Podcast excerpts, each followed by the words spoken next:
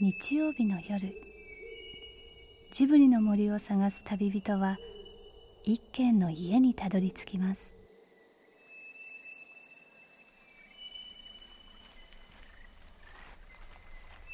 ジブリの森の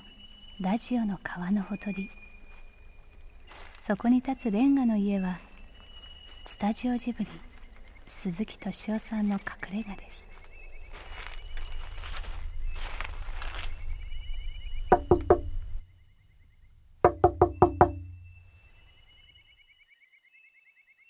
やっぱりなんていうんですか正しいことがまかり通るいや正しいことしかもう言えないですよねそうなってくると本当いにや私テレビのコメンテーターってたまにやるんですけどあのバワイドショー的なこともそうするともう悪人を悪人って言うんじゃないななんか犯罪を犯した人とかそういうものに対してあのけしからんですよねっていう論調の話しかできないんですよ。つまりそのなんか事情があるんじゃないかとかその言っちゃいけないんだよ若干その加害者に対して肩入れするような話をするともうけしからんが来るわけですよね。うん、ネットとか含めてねそうそうあそのね今すごい流行ってる言葉でまあだいぶ前からですけどここへ来て猛威を振るってるのがねいろんな会社その他でコンプライアンスう。ああはい。コンプライアンスなんすかコンプライアンスって、うんなんですか法ね。令遵守だっけいうん。知ってんだや言葉はそれ知っいてやだって考えなんかねるはいそれから言ったら抹殺でしょまプラタムさんの言うねたはいいわゆる社会の寛容さうん。全くないですよねないですそうですね。ねなくなってきたな。みんななんかやっぱきついから。ななんでこうなったんですかともかく何もかも厳罰でいこうみたいな論調が今すごくあるから死刑は残ってるしねそうそうすごいですからねその死刑賛成派の多さ、人権を守るうんほんで今ね人権を守るためならうん何やってもいいでしょ、国国がうん国連はじめ僕あのコソボがすごい印象に残ってるんですけどね要するに内戦干渉していいうんうん要するにあある時代例えばポル・ポトの時それはね大量虐殺してるとかいろんな噂があったけれど誰も手が出せなかった、うんうんところがねコソボの時に初めてですよあれ確か、要するに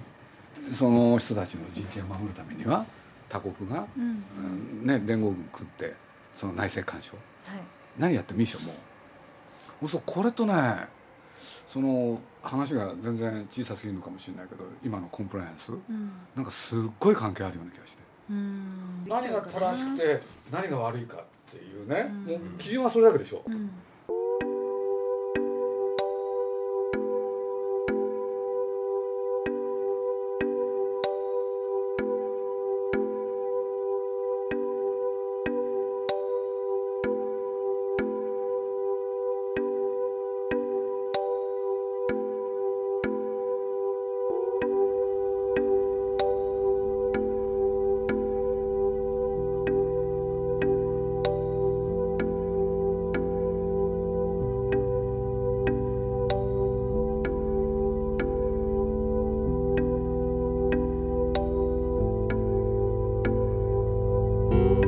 人権を守るために爆弾を落とすことの正しさを疑わないあのコソボの空爆みたいに今正論正しい言葉があちこちから飛んできますでも実はこの話は一筋縄ではいきませんだって爆弾を落とす飛行機に乗っているのは多分私たち自身だからですまあこれは僕公的なところで喋っちゃうんですけどね宮崎駿ってその皆さんってやっぱりもう70にならんとする人でね、はい本来日本人はこうあるべきだとかいろいろ思う人なわけですよああそうなんですねそうするとね、うんつい最近もこんなこと言い出してね、うん要するにペットボトルはいあれを飲んでるやつ見るとね許せないってうーんみっともないとで鈴木さんの提案があるとねペットボトルをね少なくともジブリの中ではね禁止にしませんかえー、なぜですかペットボトルを禁止それ環境問題の環境じゃないですえ違うんですか要するにペットボトルを持ってはい歩いている日本人の姿、あこれ恥ずかしいとそういうことは恥ずかしいんですよういうことかあの宮崎駿ってねいその、うん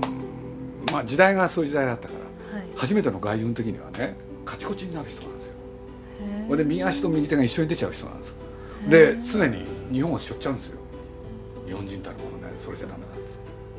ら僕なんかがね一緒に外国旅行行ってねはいあるところで昼飯食おうって言うんでなあ田舎町のねちょっとした定食屋ですよ行ってみりゃでそこでご飯食べる時にね僕があのステーキかなんかね300円ぐらいのステーキ食ってた時にね左のポケットの中へ片手入れながらねはいこうやってフォークでこうやって食べてたらね「鈴木さん」って言うんですよ「えどうしたんですか?」って言って「鈴木さん」って言って「何すか?」って言って「みっともない」って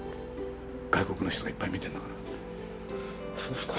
すか日本人たるものみたいなそうあるんだねやっぱり恥ずかしいでしょょ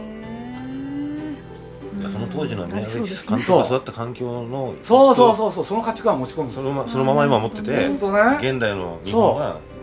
りそう例えば今の金井のねこの破れたこズうこボうンいうなんのかとかねこういう履いのとかこういてうやのっとてるかでしょこういうのとかねで手指にいっぱいいろんなものくっつけたりしてうもう絶対怒っちゃうんですよんね怒りますよね俺でね会ったことあるでしょはいね怒怒ってそうますあれはなんだっつってですよねねでもねさっき言ったようなこういうご時世でしょ、だはかいら僕彼にねちょっと言ってみたことがあるんですよ皆さん今世の中ねうあまあ皆さん詳しくないだろうけれど、うんコンプライアンスっていうのがあうんってこうこうこういうわけでねそうやってあれやっちゃいけないこれやっちゃいけないそういうことは大流行りわかります皆さん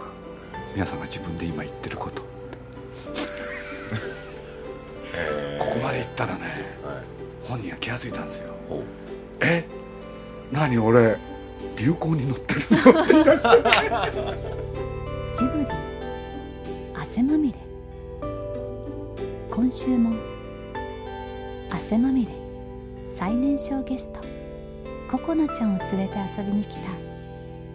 た金井俊太郎倉田真由美ご夫妻とこのちょっと複雑な問題を考えてみます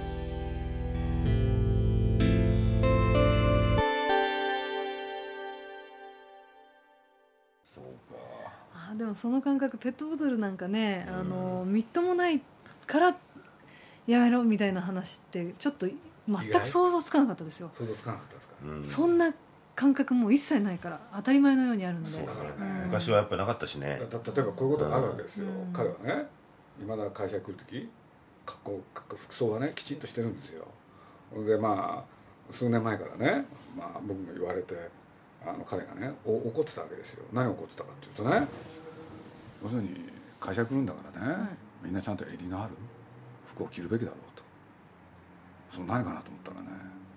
T シャツっていうのはね、あれは下着だとなんだとあれは俺のね映画の中にね、はい鈴木さんっていうからね T シャツ姿一度も出したことないって言い切ったわけあそうなんですだかから俺ねあ本当そうだっけかなと思ったりしてねへえ確かに襟があるかもしれないあそうなんだ言われてみるとみん男ねの子もみんなそれでね T シャツの人いなかったっけ僕確かにねあのなんつったらいいかなあの夏になるとねはもうずっと僕 T シャツだったんですよいいやまあそういう人の方が多いですほんでよねねうん多いですよね今年はいちょっと一気に言われたこともあるんですけどね、はいポロシャツを着るようになったんですよ今年から初めて今年から襟を気にされるようになるほどねゴルフみたいだね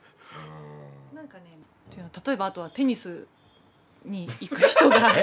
テニスに例えば行く人が、はいテニステニスのラケットをこう背負って、はいはいそのまあスポーツウェアで自転車に乗ったりしてるじゃないですか、いい親父がやってるでしょ、うんテニスねまあまあそういう人もいますよねそれもまあ、うんテニス自体に対してもあるんですけどそれを置いとくとしてもテニス自体にもあるんですかけどあテーもうテニス例えばそのコートに行ってだったらまだ多分わかつるかないわうんうんだからねテニスウェアを着て路上をその走ってるってそのあそそれがの身だしなみというかだからもうそれ自体にラジオラジオだけで言っちゃいますけどね、要するにもうテニスのウェアだったらうんテニスのコートじゃないとダメということね。僕はこそうだと思います告白するけどね、はういん実を言うと、い、い日も僕もテニスをやるんですよやめてくださいこれえーこれはねはい意外言えないんですよ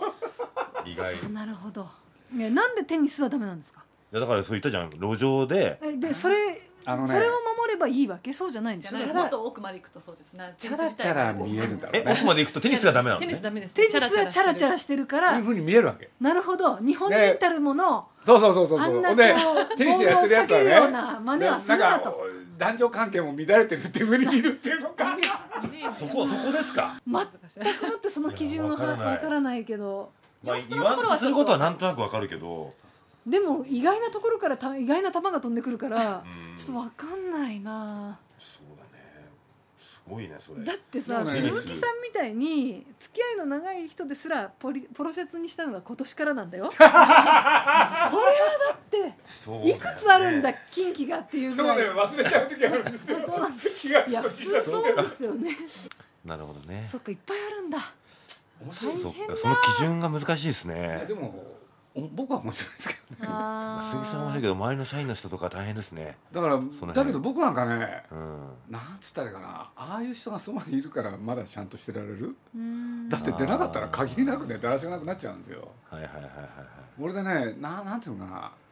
あるフォーマルなものを壊すっていうのはねある時代流行ってんああわかりますだよだからね実を言うと高畑勲っていう人はね、はいうんあのなんていうのかな礼儀がないんですよあー人と打ち合わせしてる時にね、はい平気で気が付くとね横になってるん ですよそれはなかなかなしかもね、はい 右足がね、はいこうソファーのとこへ乗っかったりね、あ俺ね宮さんもねあはい若い時はね、はいその高畑さんのことは先輩だし、はい頭もいいし、はいい、いものも作るんで尊敬してたんですよ、はいそれでやっぱりねすごいもの作る人はああだなっていうんで自分も真似したらしいんですけど全く向いてらっしゃらない真似したんだけれど、ある時だからそれがまあ反面教師になったんでしょうね、ななるほどますます宮崎駿はどんどん真面目になってねなるほどあそれ面白いななるほどねだから多分ねななんて言うんだろうあれストイックっていうのかね勤勉っていうのかね、うんだから彼がねあの家で奥さんがお弁当作るでしょそしたらそのお弁当は昔ながらのあのアルミの弁当ででご飯が牛詰めおかずは違うんですかでおかずは、はいまあ僕が知り合って32年はいほぼ変わんないですよね、そうなんですかうひ俺でひそれを切るだけですかん、ね箸で真っ二つにしてで右がご飯あ昼こっち左が夜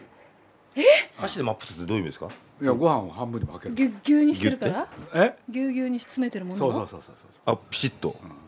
本当にレストランその他で食べるって年に数回も行かないそうなんだそしたらそれはむちゃくちゃ美味しいでしょ確かにね年に数回しかいかないから晴れとけちょっと待ってくださいじゃあ外で食べるのは美味しいとは思われるわけだあそう昔の人だかうんらね決まった時間に決まったものを食べる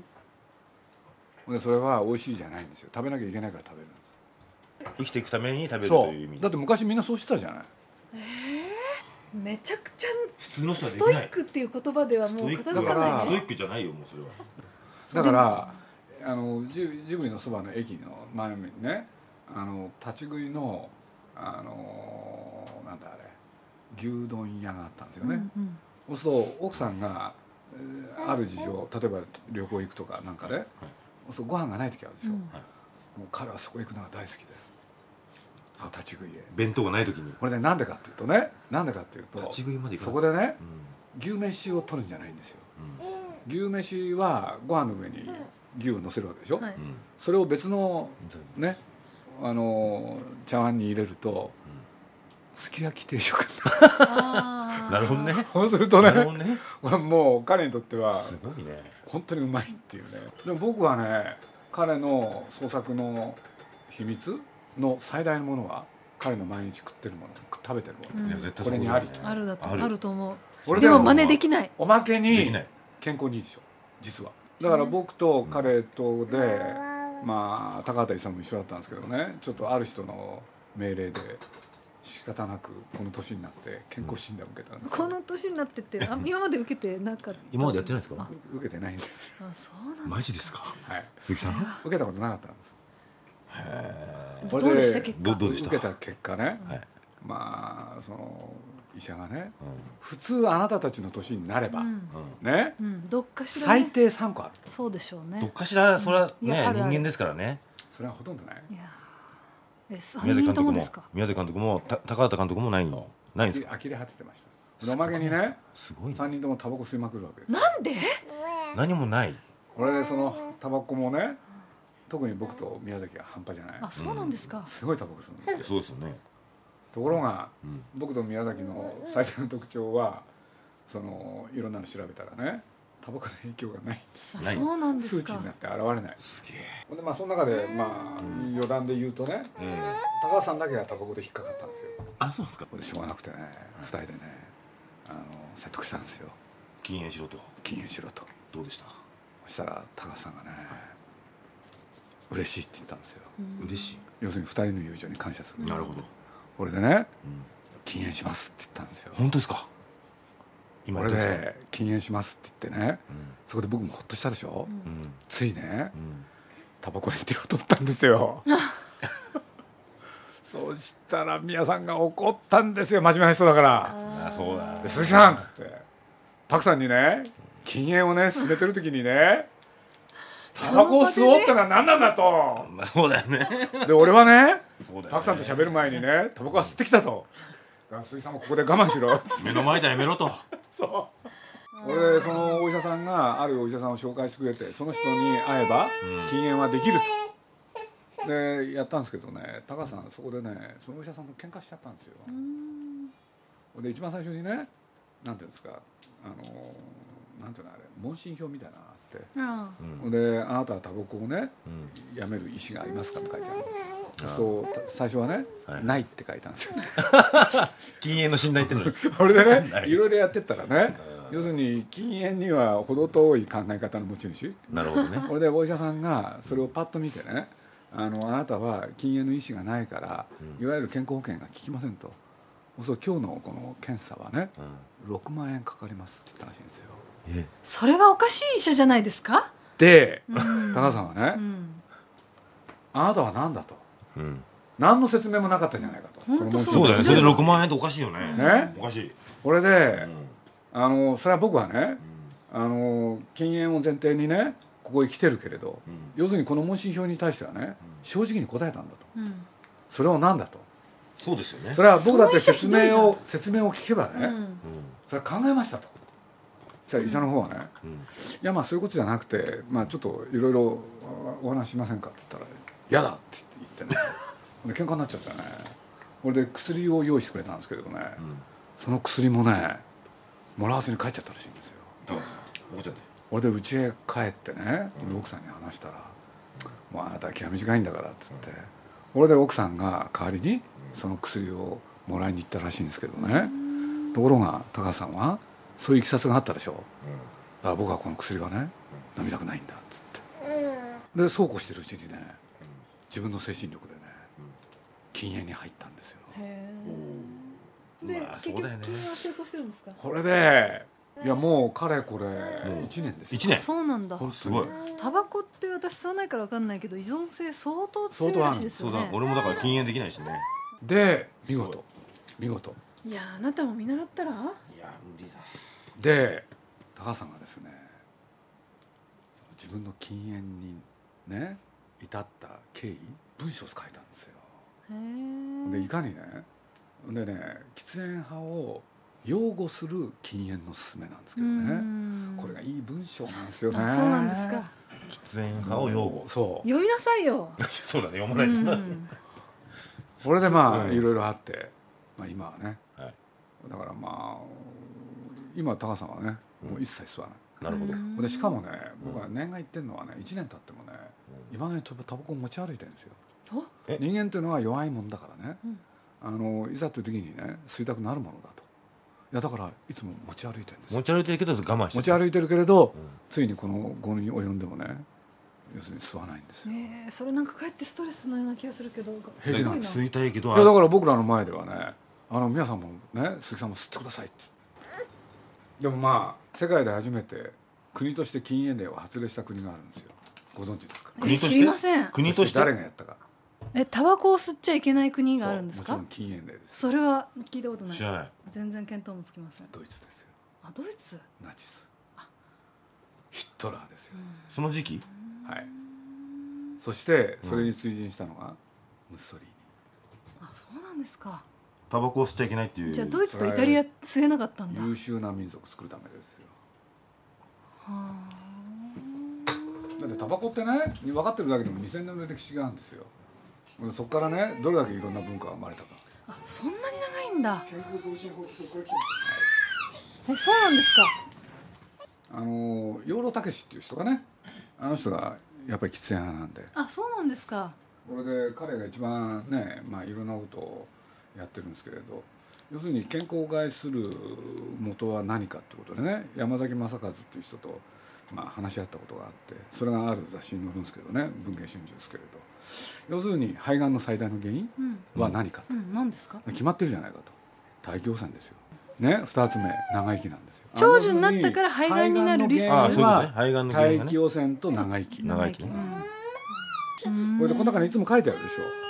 ょ要するに喫煙はあなたにとってね、うんあの心筋梗塞の危険性高めるとそしてあの肺がんの可能性があるって書いてあるでしょ書いてありますよでこれ書いた人がっていうのがいるんですよ、うんこれ東大の先生なんですで実はこれ書いた人はねあの養老先生の弟子なんですよあそうなんですそれで養老先生はこの人にね、公開質問状を送ってるんです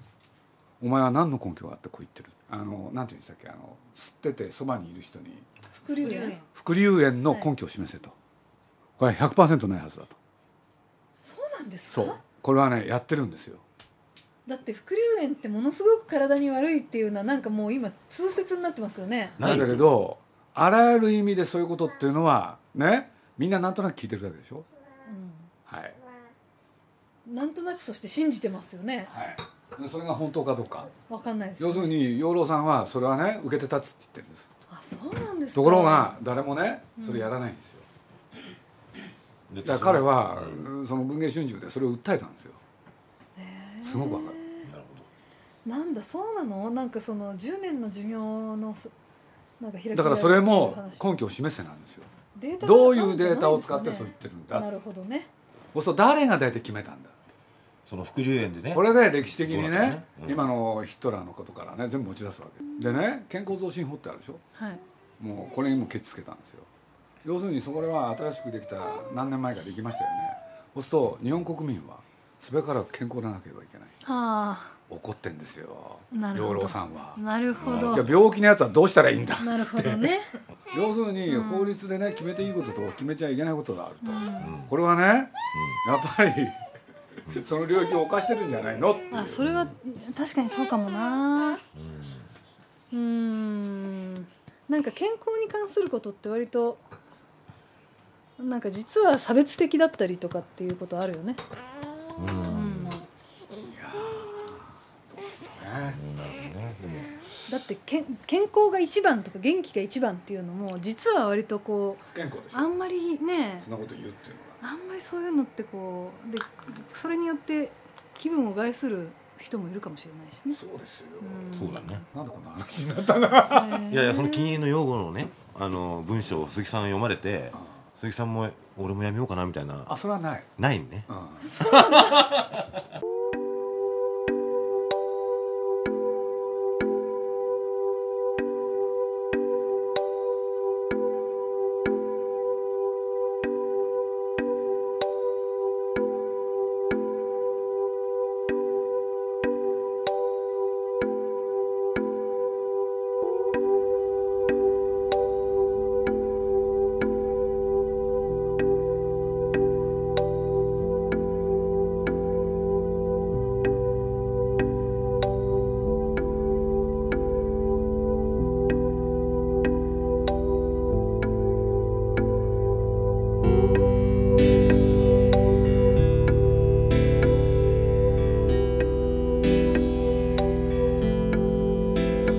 コンプライアンス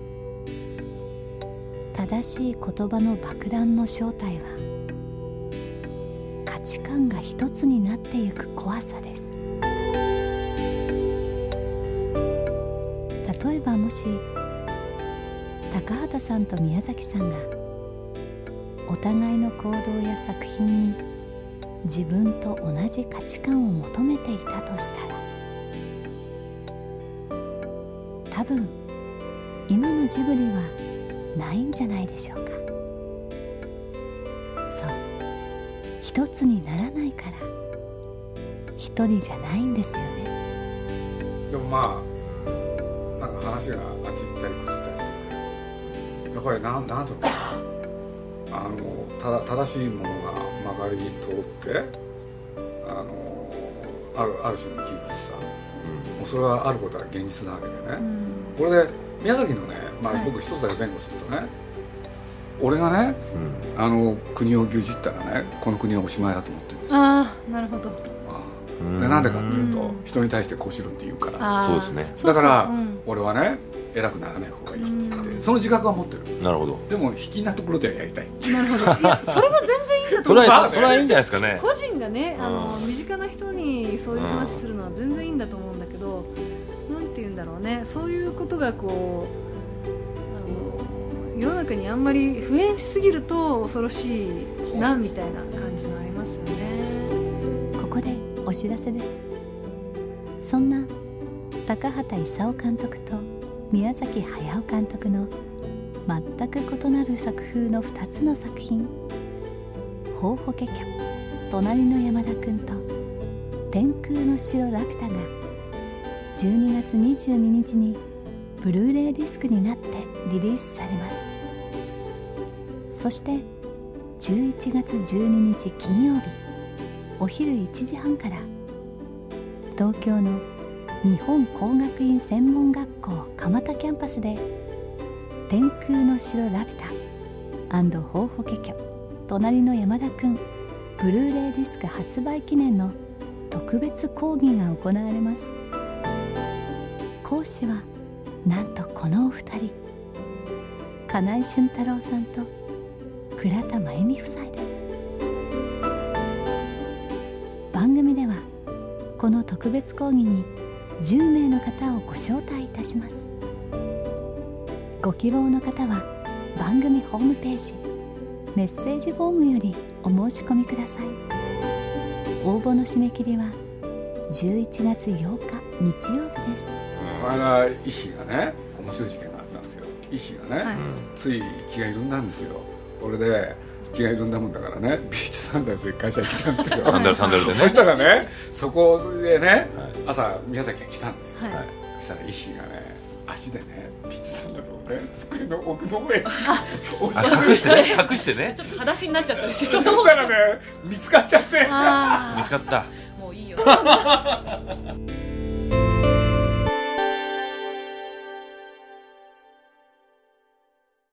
鈴木敏夫のジブリ